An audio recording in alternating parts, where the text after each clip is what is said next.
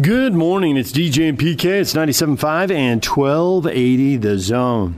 Well, let's start with the NBA All Star game. How about that NBA All Star draft, huh? Gobert and Mitchell go last. The last two guys. Charles Barkley. It's slander. Slandering the Jazz. Best record in the NBA. Their two guys go last. On the one hand, it's an all star draft. It means nothing.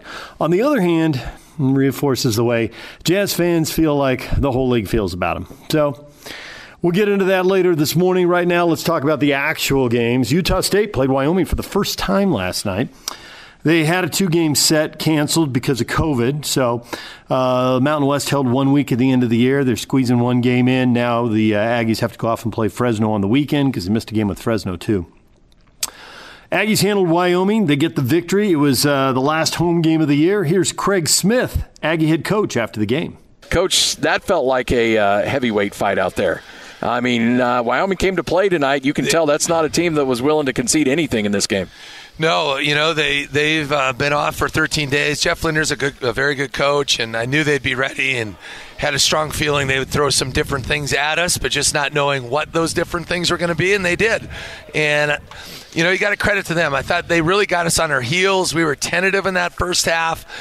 Uh, a few of our guys couldn't believe how wide open they were because they simply just didn't guard them and and and then you know we missed a couple early and you always want to make those right away because yeah. then they you start getting confidence and and and build off of that but we kind of were bricking them up there a little bit i thought we over started overthinking things and then when guys would check in, if they weren't being guarded the first time they touched the ball, they're firing it up, and it, you know they didn't really have a rhythm for the game. Um, so, so I give our guys credit though. They they um, they were always talking to each other and being like very supportive. Hey, keep shooting, or you know, stay active, believe in yourself, just those kind of things. And at halftime, you know, one, I think it was the last media timeout of the first half. You look up and it was tied, which was mind blowing to me. And then we're up at half, and and so I felt like we were in a good spot because um, we were what two for 15 from the three, I think, yep. in the first half, if I remember right. And so just felt like it was just a matter of time before some of those were going in. And then we just, I thought, got off our heels. We just played way more aggressive, got way more downhill, and, and just got more of a rhythm to knock those shots down. Um, and then we were way better defensively in the second half as well. Got a feel for them.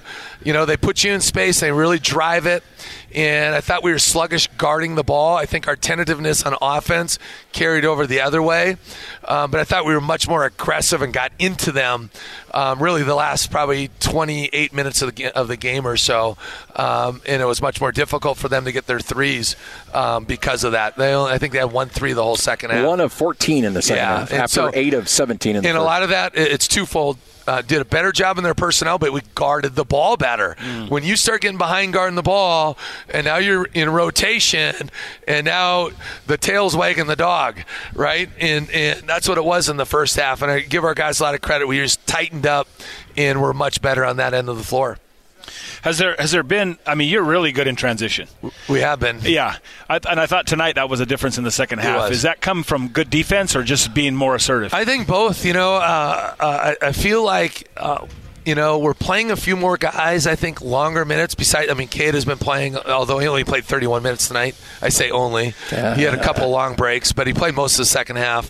Um, but I think Max brings us a lot of speed and instincts. You know, Steven is fast. Now getting Rollie back again, and Rollie looks more fresh, I feel like, than he was, mm-hmm. you know, in that stretch. Um, and then we know Bean is like shot out of a cannon.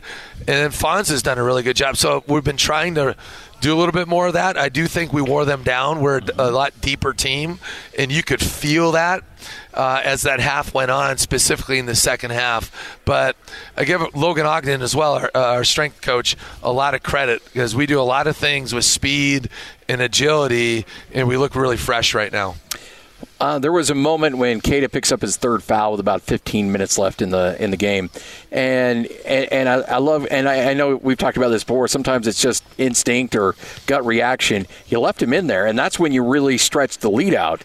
You know, a lot of coaches may have said, "No, come over, sit next to me, and let's try to preserve that fourth and fifth foul." But I love the fact he stuck with him because that, to me, that that next five or six minutes is when you really kind of put the game away. He had a great look to him, I thought, uh, during that stretch, and um, you know, some of it is depending on who they're playing to, and you know, it's like if you have a guard that has foul issues, you, you probably take him off a driver and put him on more of a just a shooter because you're more likely not to foul a, a dead three, right? And so part of that was who they had out there, and we felt confident that he'd be fine. And you know, he's at that point now where he's an upperclassman, and I, we trust him a little bit more in those situations than we did for sure two years ago, and even to some extent last year at times. He just has a good rhythm to his game right now, and the game's um, a lot slower than it used to be for him. And I, I thought that was a big difference. Is you know sometimes coaches will take their big guy out because you got to match up to the guards, but it's like, you know what? It becomes a little bit of a battle of will. They got to guard him,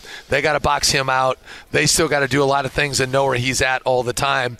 And that's a big reason they weren't guarding some of our guys, you know, because yeah. they're essentially doubling Queta in the paint without doubling because they just sat on him the whole time. They doubled before the post pass. Yeah, yeah. I mean, it was like, so you do what you, but they gave up some things too. That's what allowed Justin to, yeah, he missed some shots, but I mean, he got pretty free around the rim and, and made them pay once, especially once he settled in. And then I thought he did a way better job as a screener where what you know Steven drills a three because Bean sets a great ball screen and there's nobody there to pick up or show on the ball screen. And a guy like Steven, where you know he walks in the gym, he's in range, so he comes off that little pull up and whap, you know, yeah. knocks it down. And so um, there's a lot of ways to win games, and I thought he really. Um, did a good job, and Max Shulga too. Who, you know, Max still a new commodity, so to speak, and's got to prove himself you know, in our league, uh, obviously he's only really played the two games, extended minutes, and they weren't guarding him. And you know, I, you know, Max gets in first time he touches the ball, launches a three. And I mean, there was no one. I mean, you were closer to me than any defender was when, when he walked in. But I thought the second half, the first time he touched it, he was wide open, but he passed it, and he just found a rhythm to the game, and he sticks those two threes, and then all of a sudden we go boom, you know, real real fast, and now they have to respect him and honor him more, and um, and so we'll adjust, and that was the first time that's happened, and uh, like I said, I give our guys a lot of credit for figuring it out. What's your schedule in terms of what you can do? I mean, are you going to leave later tomorrow so that you can get a, some stuff in tomorrow morning? How, how are you going to handle the next uh, 48 know, hours? We're going to treat it just like a normal road trip. Uh, it is different without a question. You yeah. play on a Thursday, and all of a sudden you got to play on, on a Saturday against a different team. This will be our first time not playing the same team in league play, you know, two games in three days. So um, we'll be, I don't even know what time we're up here. I think we're up here probably about. Um, I don't know, 12:30 film. We'll go through their film. Uh, we'll put all their personnel. The good news is we've already played Fresno, mm-hmm. so we'll go through their personnel, their sets, what we're going to do. We'll have a good feel for them. Um, we won't do a whole lot live just because of the state where we're at, um, but we'll do some breakdown stuff, a lot of shooting like we always do uh, in between games, especially, and um, hop on the plane and get there. So we're fortunate to have a charter plane where we can don't have to drive to Salt Lake and just you know yeah. go into Fresno. Um, I'd be remiss. Uh, what when did you make the decision on Brock tonight? Um, yes, last uh, I don't know what time. I mean, whenever. yeah. yeah, it was it was last. Uh, we had a pretty good idea last night okay. after he saw the doctor. Okay. So.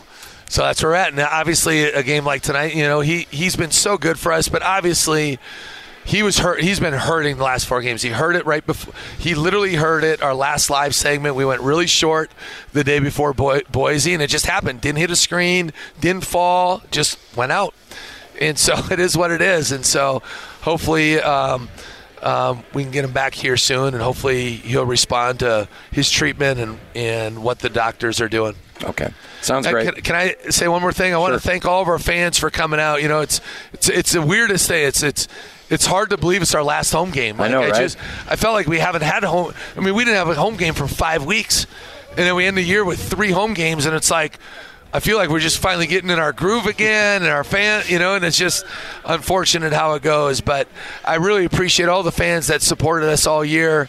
Um, it felt safe and comfortable coming to this place. This place is such an amazing um, venue, and the the Spectrum Magic and everything, and our fans are unbelievable. And so, uh, I, you know, I wish we could have everyone coming down to the conference tournament, but obviously we can't.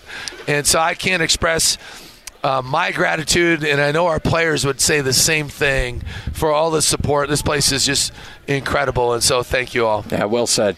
Coach, uh, talk to you in Fresno. All right. Go Aggies. All right. There's Utah State basketball coach Craig Smith. All right, we're going to take a break. When we come back, Michelle Smith, Arizona Republic, talking Arizona State, our spring football tour. The Sun Devils are playing the Utes, the Cougars, and the Southern Utah Thunderbirds. We'll talk with Michelle Smith from the Arizona Republic about ASU next. Take the zone with you wherever you go. Let's go. Download the all new Zone Sports Network app on your phone and get live streaming of the zone as well as podcast editions of every show. From Salt Lake to Shanghai, Provo to Portugal, or Ogden to Oslo, wherever you go, we'll tag along. Let's go. Download the new Zone app by searching Zone Sports Network wherever you shop for apps. It's the Zone Sports Network app from 97.5 1280 The Zone and the Zone Sports Network. DJ and PK, it's 97.5 at 1280 The Zone. We are joined now by Michelle Gardner ASU beat writer for the Arizona Republic. Michelle, good morning. I'm great. I'm doing great. How are you guys doing this morning? We are doing well, but I want to give you a warning here, Michelle. First off, you got a lot of fans listening closely to this because ASU opens the season in Southern Utah, and then Game Three is at BYU, and then in mid-October, uh, mid-season, they're up to play the Utes. Now, on top of that, I went to UC Santa Barbara. I got I got no I got no uh, horse in this race. But my my partner here, PK, he's he's teleporting himself right now to January first, nineteen eighty seven, and the happiest Sun Devil moment ever after the Rose Bowl victory. So he'll be going over everything you say with a fine tooth comb. So be on be on okay. your A game. You you have no idea the Lions Den you're about to step into with the with the Devils here. Okay. Now, having said that, uh, there's been um, a lot of hype and a lot of pub for Herm. Uh, but now we're getting into year three or year 2.5. I don't know. It depends on how you score, whatever it was that just passed for a, a football season. When we hear people say they're primed for a big year, you're covering the team. Do you feel that, or do you feel like people are getting a little ahead of themselves? No, I think this is going to be the year for them, most likely. Um, they returned 20 of 22 starters. So, you know, now you've got guys that have been in the program under Herm. I think there might be two or three guys that he didn't recruit, but this is a team that he's pretty much recruited by hand. He's got a coaching staff that's all his guys. So I thought maybe last year would be the year, and then it unfolded the way it did. So obviously it was not.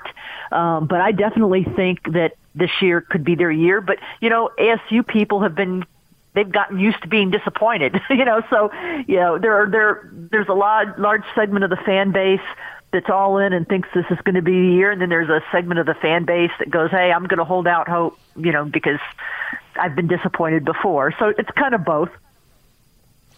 Yeah, you look at last season, and uh, you know his Herm's third year there. It's not a full season, so you really can't. Uh, evaluated completely. Obviously, I think they were they only played what four games. Is that what it was? They played one of the fewer games out there of any Division One team. Yeah, it was four games, and games one and two were interrupted by a one month break. Yeah, yeah. yeah. Uh, yeah. So four games, a month break in between those two games. You got a new offensive coordinator. You're breaking in a new defense. So it was just kind of a tough go for a lot of reasons. So defensively, I think they're supposed to return everybody. Uh, I look at that, and there's a bunch of kids who came back. Maybe they could have gone for the draft or didn't want to return for eligibility. I think Crosswell uh, was the one kid who left, but he had gotten beaten out in the secondary, and then they ended up suspending him. I think at the end of the season, anyway. Uh, defensively, they should be really, really strong. The thing that bothered me is they allowed, obviously, uh, the two LA schools to score at the end of the game. Is that anything that the Devils should be concerned about as far as that being a pattern, or will they be that much better this next season? No, I I think that the defense is going to be much better. What they need to do is they need to improve. They were ninth against the run, ninth against the pass. So obviously, when you return every starter, you expect that to not be the case this year. But what they did do very well is they were first in scoring defense and they were first in the country in takeaway ratio. So they did some things well and maybe it's bend but don't break, but they need to give up less yardage in between the 20s. Um, Shari Crosswell, Crosswell was the one loss, if you can call it a loss. He lost his starting spot going into the USC game. So he, even though he had started for two years, technically he wasn't a starter at the start of the season. Um, so you know maybe it's a little bit of a loss, maybe not. But you know guys like Chase Lucas, Evan Fields, Merlin Robertson. Uh, most people thought that the two seniors were going to be done and gone, and some people thought Merlin would declare for the draft. So early on when those guys came back, and Jack Jones also the other corner, when those guys all decided to come back people kind of started getting excited because they're like, you know what, if those guys are coming back and everybody thought they were going to be gone, then there's a good thing going here. So uh, that's I, I expect the defense to be much improved over last year.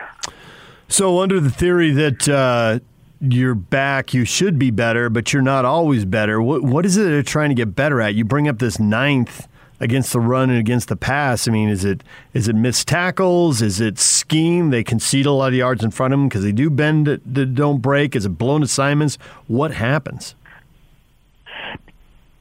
You know, it's kind of hard to say. I, I don't think they were terrible because they, they made some really great plays. I, I think Merlin Robertson played phenomenal against USC, um, then not so well in the next couple of games, and then he played great in the last game. But it was it was just maybe some big plays here or there.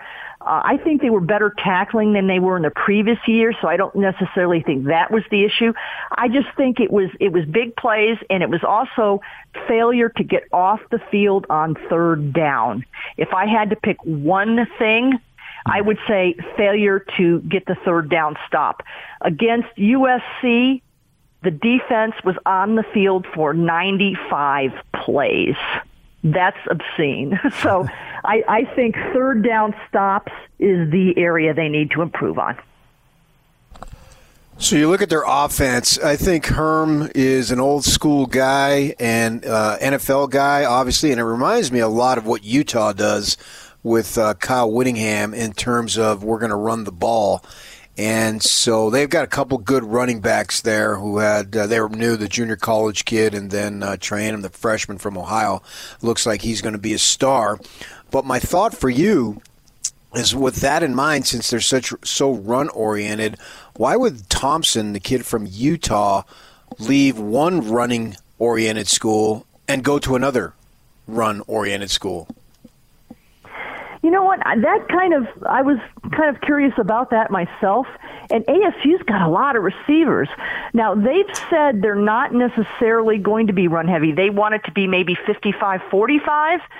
And a lot of the reason they were run heavy last year was at least early was because they're breaking in a lot of wide receivers or new new kids in the wide receiver position. Um, you had a new offense you didn't have any of spring practice, and this offense is a little bit complicated, a lot of shifts, a lot of motions. So that's kind of why they leaned on the run early and and didn't pass as much. Frank Darby, who is one of the lone losses at, at, at on the offensive side of the ball, he got hurt very early in the USC game. So when he went down, basically all the receivers left were freshmen or sophomores that didn't play a lot. So, you know, Jayden hadn't had a, a chance to really develop that chemistry with those guys, be it be it no spring practice hardly, and then being early in the season. So that's why the passing game struggled a little bit early, and they had to rely on the run. So speaking of Jayden Daniels, and we're talking Arizona State football right now. Our spring football tour continues with Michelle Gardner, ASU beat writer for the Arizona Republic. Uh, in the shortened season last year, he completes 58% of his passes. As a freshman, he's just a shade under 61%. Most coaches want 65. Now, ASU loves to throw the deep ball, and he throws a pretty deep ball. So, are they okay with what he's doing? The He limits the interceptions. He's great at that. But does he need a higher completion percentage, or what he's doing is good, and that's how they're going to play? No, I think I think it'll get better just because now he's a junior. But again, in the USC game, I'm going to go back to that. Johnny Wilson had four flat out drops, mm. like drops. Um, so you can't fault Jayden for that. So um, I think that he's going to be much better in that regard. Just again because he's had he's getting a chance now to get on the same page with these wide receivers. So I think that'll get a little bit better. Um, you know, you look at some of and, and again going back to the ratio of run versus pass. Some of the other dynamics didn't less necessarily lend themselves to huge passing numbers. You know, they got up on Arizona 42-7 at the half, so they didn't pass a lot in the second half. Um, the Oregon State game was cold and rainy, so they kind of kept the ball on the ground because they have good running backs. So I know his numbers were very pedestrian when you look at them on the surface, but you kind of have to look at all the things that went into them line, it seems like Herm, since he's been there, has been somewhat patchwork, and a lot of it is getting uh, transfer guys to come in. And we know that if you want to run the ball or throw the ball, you better be good up front. How's the offensive line look this season? Well, they've got all but one starter returning. The only starter not returning, and one of the two players on either side of the ball not returning is their center, Cade Cota. Cade Cota was a sixth year senior last year. So most guys aren't going to come back for a seventh year, even given the option. So center is the position that they're looking to fill. And right now, at least through the first day of practice, it looks like that's going to be junior Dohnovan West, who was a starter last year at left guard and they feel Dohnovan's got the potential to play at the next level, and if he does, it's going to be at center. So at least yesterday and the first day, it looks like Dohnovan West is going to be the guy there. Um, they return all the other starters, and two of those were grad transfers in Henry Hattis, who came from Stanford, and uh, Kellen Diesch, who came over from from Texas A&M. So those are two guys that are very veteran guys that have played football for a while, and those guys are the leaders on the line. And I think they're going to be fine on the line because they're returning four of the five. So is this year's schedule just kind of a one-off then, uh, non-conference? It's Southern Utah, UNLV, and at BYU. there's some bigger games out there, and there's a thought that the Pac-12's got to play other Power Five leagues and beat them. And they do have Oklahoma State out there coming up here. Is ASU all in on that, or is uh, is Herm more? Hey, let's go three and zero, oh, build some confidence, break in the young guys, and worry about conference. No, usually usually they like to have the one gimme game. They like to have one that's a decently tough game and then one that's kind of in the middle. Uh, and of course, they set these schedules years in advance. You never know how good somebody's going to be or not not be. But that's kind of usually their the, what they try to do is a kind of a gimme, a tough one, and then one that's kind of in between type of thing. So that's kind of where their thought is in that process. Um, as far as the rest of the schedule, and obviously the schedules came out earlier this week. Um, ASU's got a decent schedule. Obviously, the tough part is the end of the year back-to-back trips to Oregon State and Washington. Um, so two straight trips to the Northwest, back-to-back weeks, and this will be the third year in a row that ASU has traveled to Oregon State. So a lot of the fan fan base here wants to gripe about that. So um, you never know the weather in Corvallis come November, December. So that's kind of the tough part of the schedule. Um, but Herm doesn't focus on that. He said, hey, let's just go play them. And they did win last year in December in Corvallis in bad weather. So maybe that's overrated. Yeah, it has to be not just Corvallis in late in the season. It has to be eight thirty and rainy. That's part of the deal. Can't it can't be one o'clock. So uh, I understand their frustration there, but you got to play the game. I, I like the stuff that uh, that it comes out of the coaching as far as the recruiting because they'll tell you they their spin is that well we, we, recruit nationally you know that's what we do well yeah you, you damn well better recruit nationally because you ain't getting anybody from the state of arizona maybe you can get a walk-on or a kicker or somebody's son but other than that that's been a struggle and i know hiring two ex high school coaches from california southern california in uh, Pierce and Claiborne. That's really helped. And they hired the Chandler High coach, and Chandler's got the big program uh, down there, obviously in the valley. Uh, do you see any breakthrough as far as to be able to have any shot at getting the top kids and stop having them to go to Oklahoma and Oregon or wherever else they're going? No, I, I like what they've done already for the next cycle. Uh, they've already got two four-star recruits and uh, they've gone into Florida and and to get Jalen Marshall out of Hallandale High School, which is outside of the Fort Lauderdale area. Um, they went and got him. They just got a four-star safety, and from people I'm talking to with the 247 affiliate say this kid is really, really good. So, and he's out of California too. So I like what they've done. Um, they're excited about this recruiting class and that this is the first recruiting class that Herm and his staff have recruited since they were high school freshmen. So I think they're gaining traction in, in places like Florida. Um, and they got Chip Trayanum, the top running back out of, you know, Ohio State territory. He's from Ohio. So I think they've definitely increased their footprint nationwide. Um, and I think that that's going to continue. So when you look at the South, where would you uh, where would you put ASU in all of this?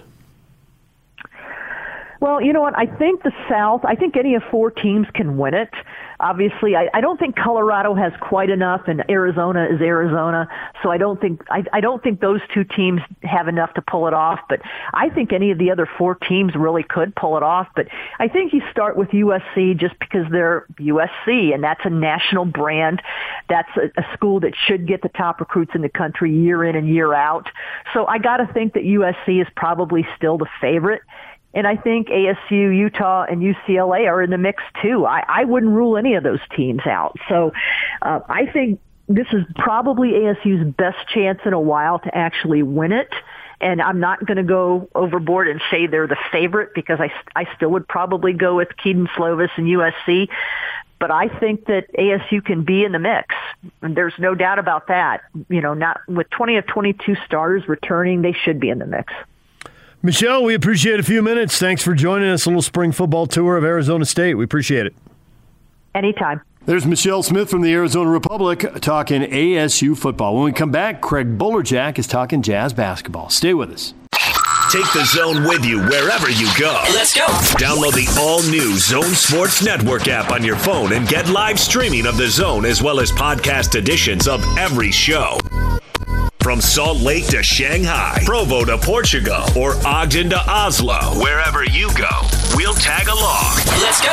Download the new Zone app by searching Zone Sports Network wherever you shop for apps. It's the Zone Sports Network app from 97.5 1280 The Zone and the Zone Sports Network.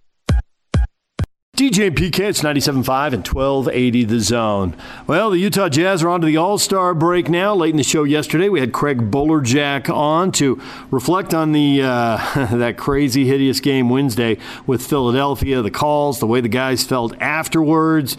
Uh, here is Bowler with PK and I. I felt that way my whole career, honestly. You know, it's just that that small market. We don't have the, the big time names, you know, the ones that are all over the TV and stuff like that. So um, it can get a little wild for us. But um, we have stars. You know, Don's a star, Rudy's a star, Bojan, guys that deserve to get those calls, and it's just not happening for us right now, and uh, it's it's unfortunate.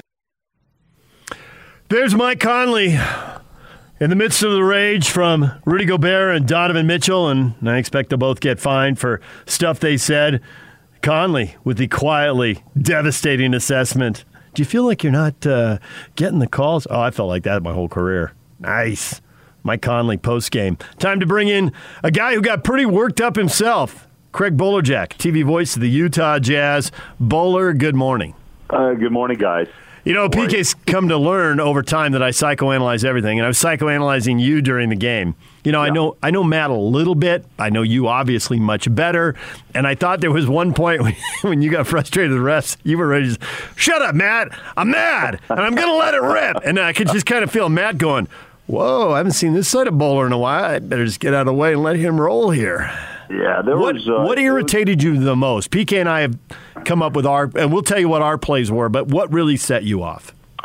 Uh, I think when Embiid uh, continued to, I thought, um, you know, harass Donovan and actually punk him a little bit by constantly putting the T in in the official's face, and then finally the official gave Donovan a, a, a technical foul, the first of two, uh, which would then uh, put him out of the game. And just a few minutes later, I we really had a good close up of that, and that irritated me. That was disrespect of the game, which the league talks about, and I thought it was a it was a taunt, and uh, that's what upset me the most. That a player cannot officiate a ball game, and I thought Embiid was doing that.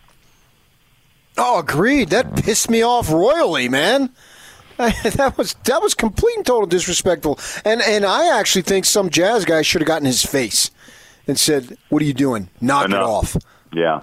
Yeah, the whole night, uh, you know, I, I, there were some really interesting comments, uh, and obviously Donovan let it fly. And yes, you're right, DJ. Uh, there will be fines. To what extent, I don't know, and what what money, what value. Yeah, who you know, cares? Just, yeah, I mean, it's. I, think it's something that a lot of teams want to say. Uh, again, you know, we've all worked in this market for quite a while, and it's the same conversation that a lot of fans have had with us about. And I don't like to say small market.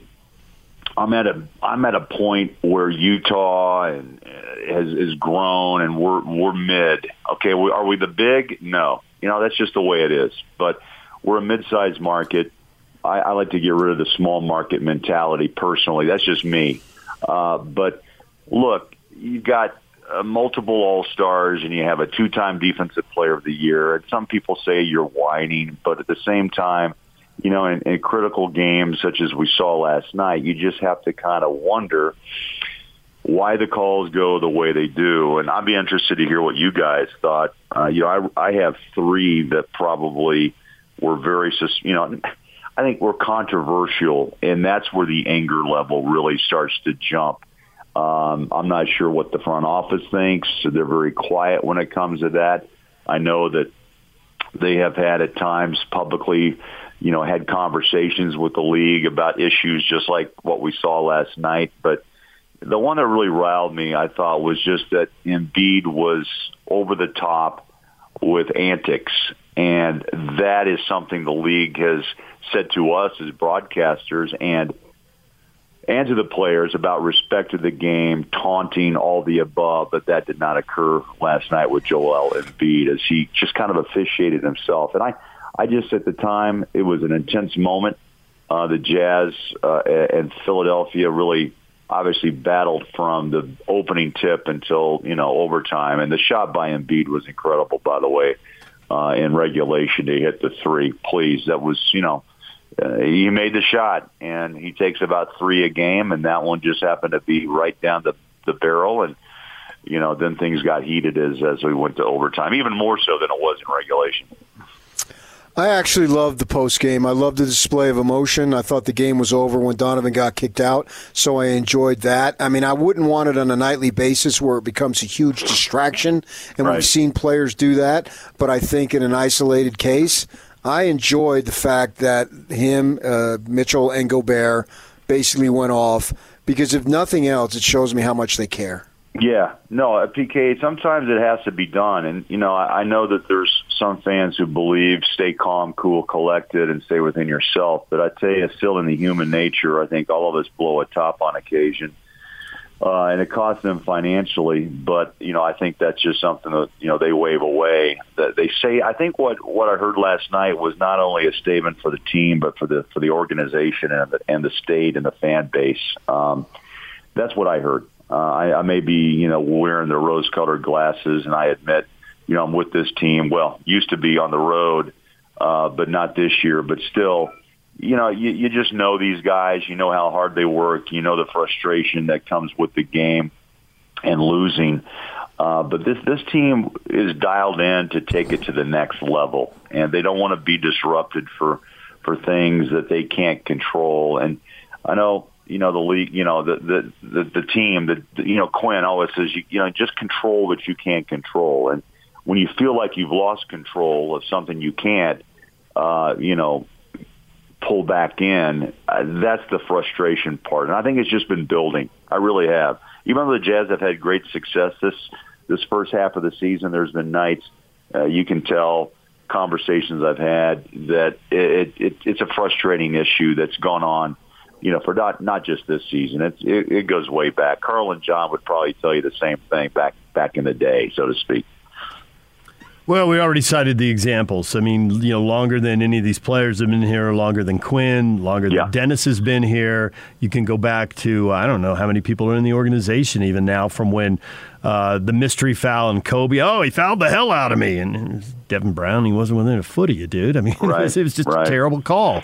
And whether it's a terrible call because refs are bad, or it's just a terrible call because people make mistakes, or whether it's a terrible call because hey, Kobe's a superstar and he gets calls you know, whatever it is, it was a terrible call. And you yeah. could go back to Dick Bavetta in the finals. And, like, I get that 27 year old fan may not remember that, but I, I guarantee oh. a 47 year old fan sure is wincing in agony just at the word Bavetta.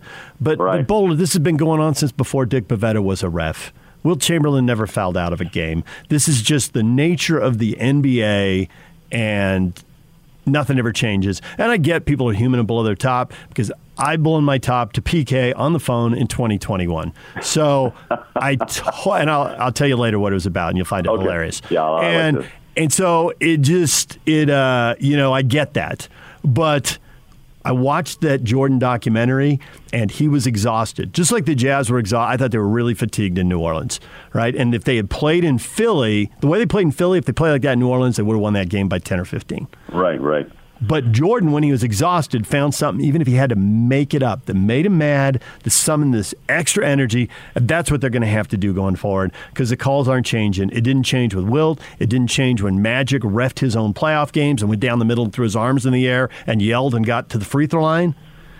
It didn't change with Jordan. It didn't change with Kobe. It didn't change three years ago when Dwyane Wade got free throws and Gobert went off and got fined, and then he got a foul one second on the jump ball. One second in the game, he had a foul, and three minutes in, he was kicked out. This stuff never right. changes. We yeah. can be as mad as we want, and it's kind of fun radio, so I kind of like it. But it doesn't change. No, you know? I think I think that that probably is the is the end point of the whole discussion is that you can be frustrated, you can voice your frustration, but this is something that just isn't just one particular night in Philadelphia. This is something that you just uh, eloquently stated, this is just a, something that we have seen trends throughout time. And, you know, it's a human element. We're always going to have that. Do you want it robotically done? Most people would say off the cuff, well, yeah. But in reality, no. The human element still is part of the sports brand of what we do. It also, as you said, DJ, motivates, generates sports talk, right? Which we're having at the moment. But it's a human element that will never go away because mistakes are made. The eye, how quick do you actually see? And then the replay maybe is the worst enemy of the official. Look, let me, just for an example, last night on the out of bounds play where Royce busted tail to save it, we my eye went where? My eye only went to his foot. Foot.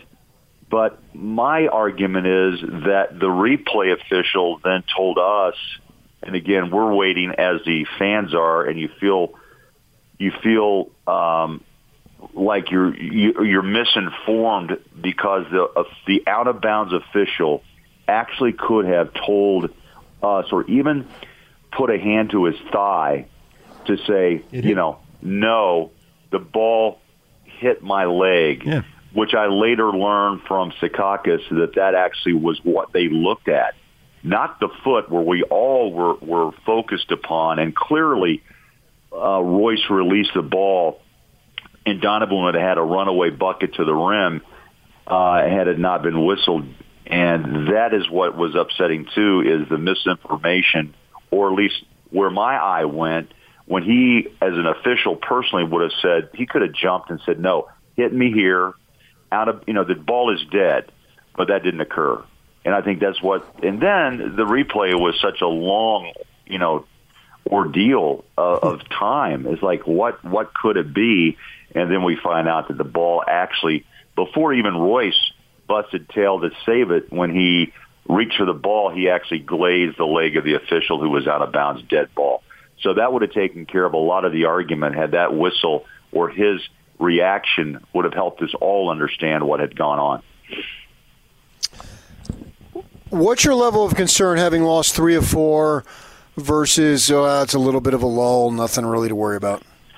Well, I think uh, DJ said something. Fatigue. I think mentally, uh, there's been a lot of stress on this team down the stretch, and you know, holding on to the top level of the NBA isn't easy. Another lesson learned. You know, you bring up the names of LeBron and Michael. The, this is where it really gets tough. The mental side of the game. Look, physically, uh, and also, I mean, there's fatigue, but also I think Quinn has told him that, and, and Donovan has said it too. PK is that look, we have the attitude of not being tired, of not being fatigued. If you're gonna, if you're gonna win it, if you're gonna go to the Western Conference Finals, if you're gonna take it, then you have to push through. So this is one of those things I think that you push through. Jazz are still a very deep team. They have a lot of weapons: three point shot, rim, mid range, Clarkson, Joe. Um, you know, I, I don't think you can get the way they've lost have been close battles. Zion, look, man, the guy's good. He's he's much improved even when we saw him a month, couple of months ago in Salt Lake City, and the Jazz took two from the Pelicans. That's a good team. Ball's better. Ingram's a good blend, and uh, I still think the Jazz overall, PK, have a have a deeper bench in reality, uh, but also multiple weapons. They're just going to have to push through and grow. I think this is a process. People may not like to hear it, but it is you know, to go from one level to the next, you have to experience a hell of a lot. And last night was probably one of the best examples of, of a season where when you have the target on your back, you have to find ways, DJ, as you just said, you got to find a way to get angry, get mean, get nasty, not knocking people's heads off, but internally finding ways to push through. Uh, and I think last night was just one of those steps. I really do. Hell of a game, by the way. And, uh, you can see why Philadelphia. Embiid's a beast. 280. The guy's nimble. He's like Zion, uh, even better in my opinion at the moment. And uh, you know, Tobias Harris is uh, is is a player that complements him well. And you've got some shooters. They don't take a lot of threes. Their game is more old fashioned, is to power and beat you up. So the Jazz, have, I think, have to become a team too, where they can handle the physicality and also answer back themselves. I thought Rudy played well uh, despite Embiid's power play. But uh, he tried to hold his ground. He, you know, he's outweighed by 40. Uh, but Rudy was, uh, you know, doing the best he could. And what I like too is that Gobert had the back of Donovan and Conley. It's well documented now that he wasn't on the post game list, but he said, "Nope, I'm coming in." That tells me too. Close team, got your back team. We're not done, and and I think this is only a motivator for the second half. So I would say that I am uh, actually watching the way this trip ended. I wouldn't worry about the Jazz winning a bunch of games in the second half. I think what you need to worry about specifically, though, is this trend. Uh, and I'm not sure why it's happening. It could be because they had so much continuity early, they just had an edge early. Also, you got to give other teams credit to adjusting to what the Jazz are doing. But when they're seeing good teams uh, second or third time, they're losing. You know, yeah, they beat Philly the first, and I know there's a bunch of one-offs. You know, Embiid didn't play in the first game, so there's a bunch of this built into it. But the second time they see Miami, they lose, and I realize Miami was healthier. The second time they see Philly, they lose. I realize Philly was healthier. The third time they see the Clippers, because the second time they saw the Clippers, the Clippers didn't have their stars. But the third time they saw the Clippers, they lost. The second time they saw Denver, they lost. And I wonder how much of this continuity and how much is they're playing differently than most of the league, and it takes teams a little while to catch on. But once they do, they can figure out how to handle it. And those. I don't know which it is, but that's where the red flag is for me. Yeah, no, no, it's it's fair. It's a fair assessment, and I think that's where the Jazz adjust to have to throw another wrinkle into what they do. I think what I see too, DJ, is that on missed shots because of the threes, the amount of threes, those balls kick hard most of the time off the rim. Thus, you get a, a running downhill mentality, and the Jazz have trouble in transition, and that's where athletic teams with guard play, fast guards, can actually bust tail and get out and score at the rim. And it's a, it's an amazing thing. The three can do a lot of damage. A couple of back-to-back threes, you get a run rolling. But if you miss those shots, you allow your opponent uh, to jump and go. And I think that that's where I would see too some of the problems uh, that have occurred is uh, the ability to, to break the paint, get to the rim off missed shots. And the other part I would say, uh, despite the way the Jazz have played, turnovers still become an issue. It, it, it is for every team. I think for the Jazz, they have to be much more protective of the ball, make sure the pass is crisp. You can't lob it over the top and have a guy pick it off in mid-flight, which happens, uh, I think, too often personally. But um, I, I, those are a couple. I think, you know, those are a couple of areas that you would have to look at in the second half. You know, cut down the turnovers, three or four a game, uh, and not allow the team especially when you turn the ball over, to score off the turnover. And that's what the Jazz have given away a lot of points, and they fouled quite a bit during this road trip as well. And it's hard to to corral the Zion's and the Embiids of the world, but uh, that's those are issues I think you have to talk about. Bowler, as always, we appreciate it. You enjoy the downtime, man. Look at you. Yeah, it's uh, it's yeah, take a little breather. I'll be ready by Monday, but uh, but uh, we'll uh, we'll be back at it on a home game. The other part of this too, uh, PK. By the way, I mean I, I could use a song, but I, I know that's probably what you and DJ got into it about over the phone. But uh, you know, sing us out to a break. But the Jazz have a challenge too to start the second half. Right, Houston home, then five on the road. So they just come away from four.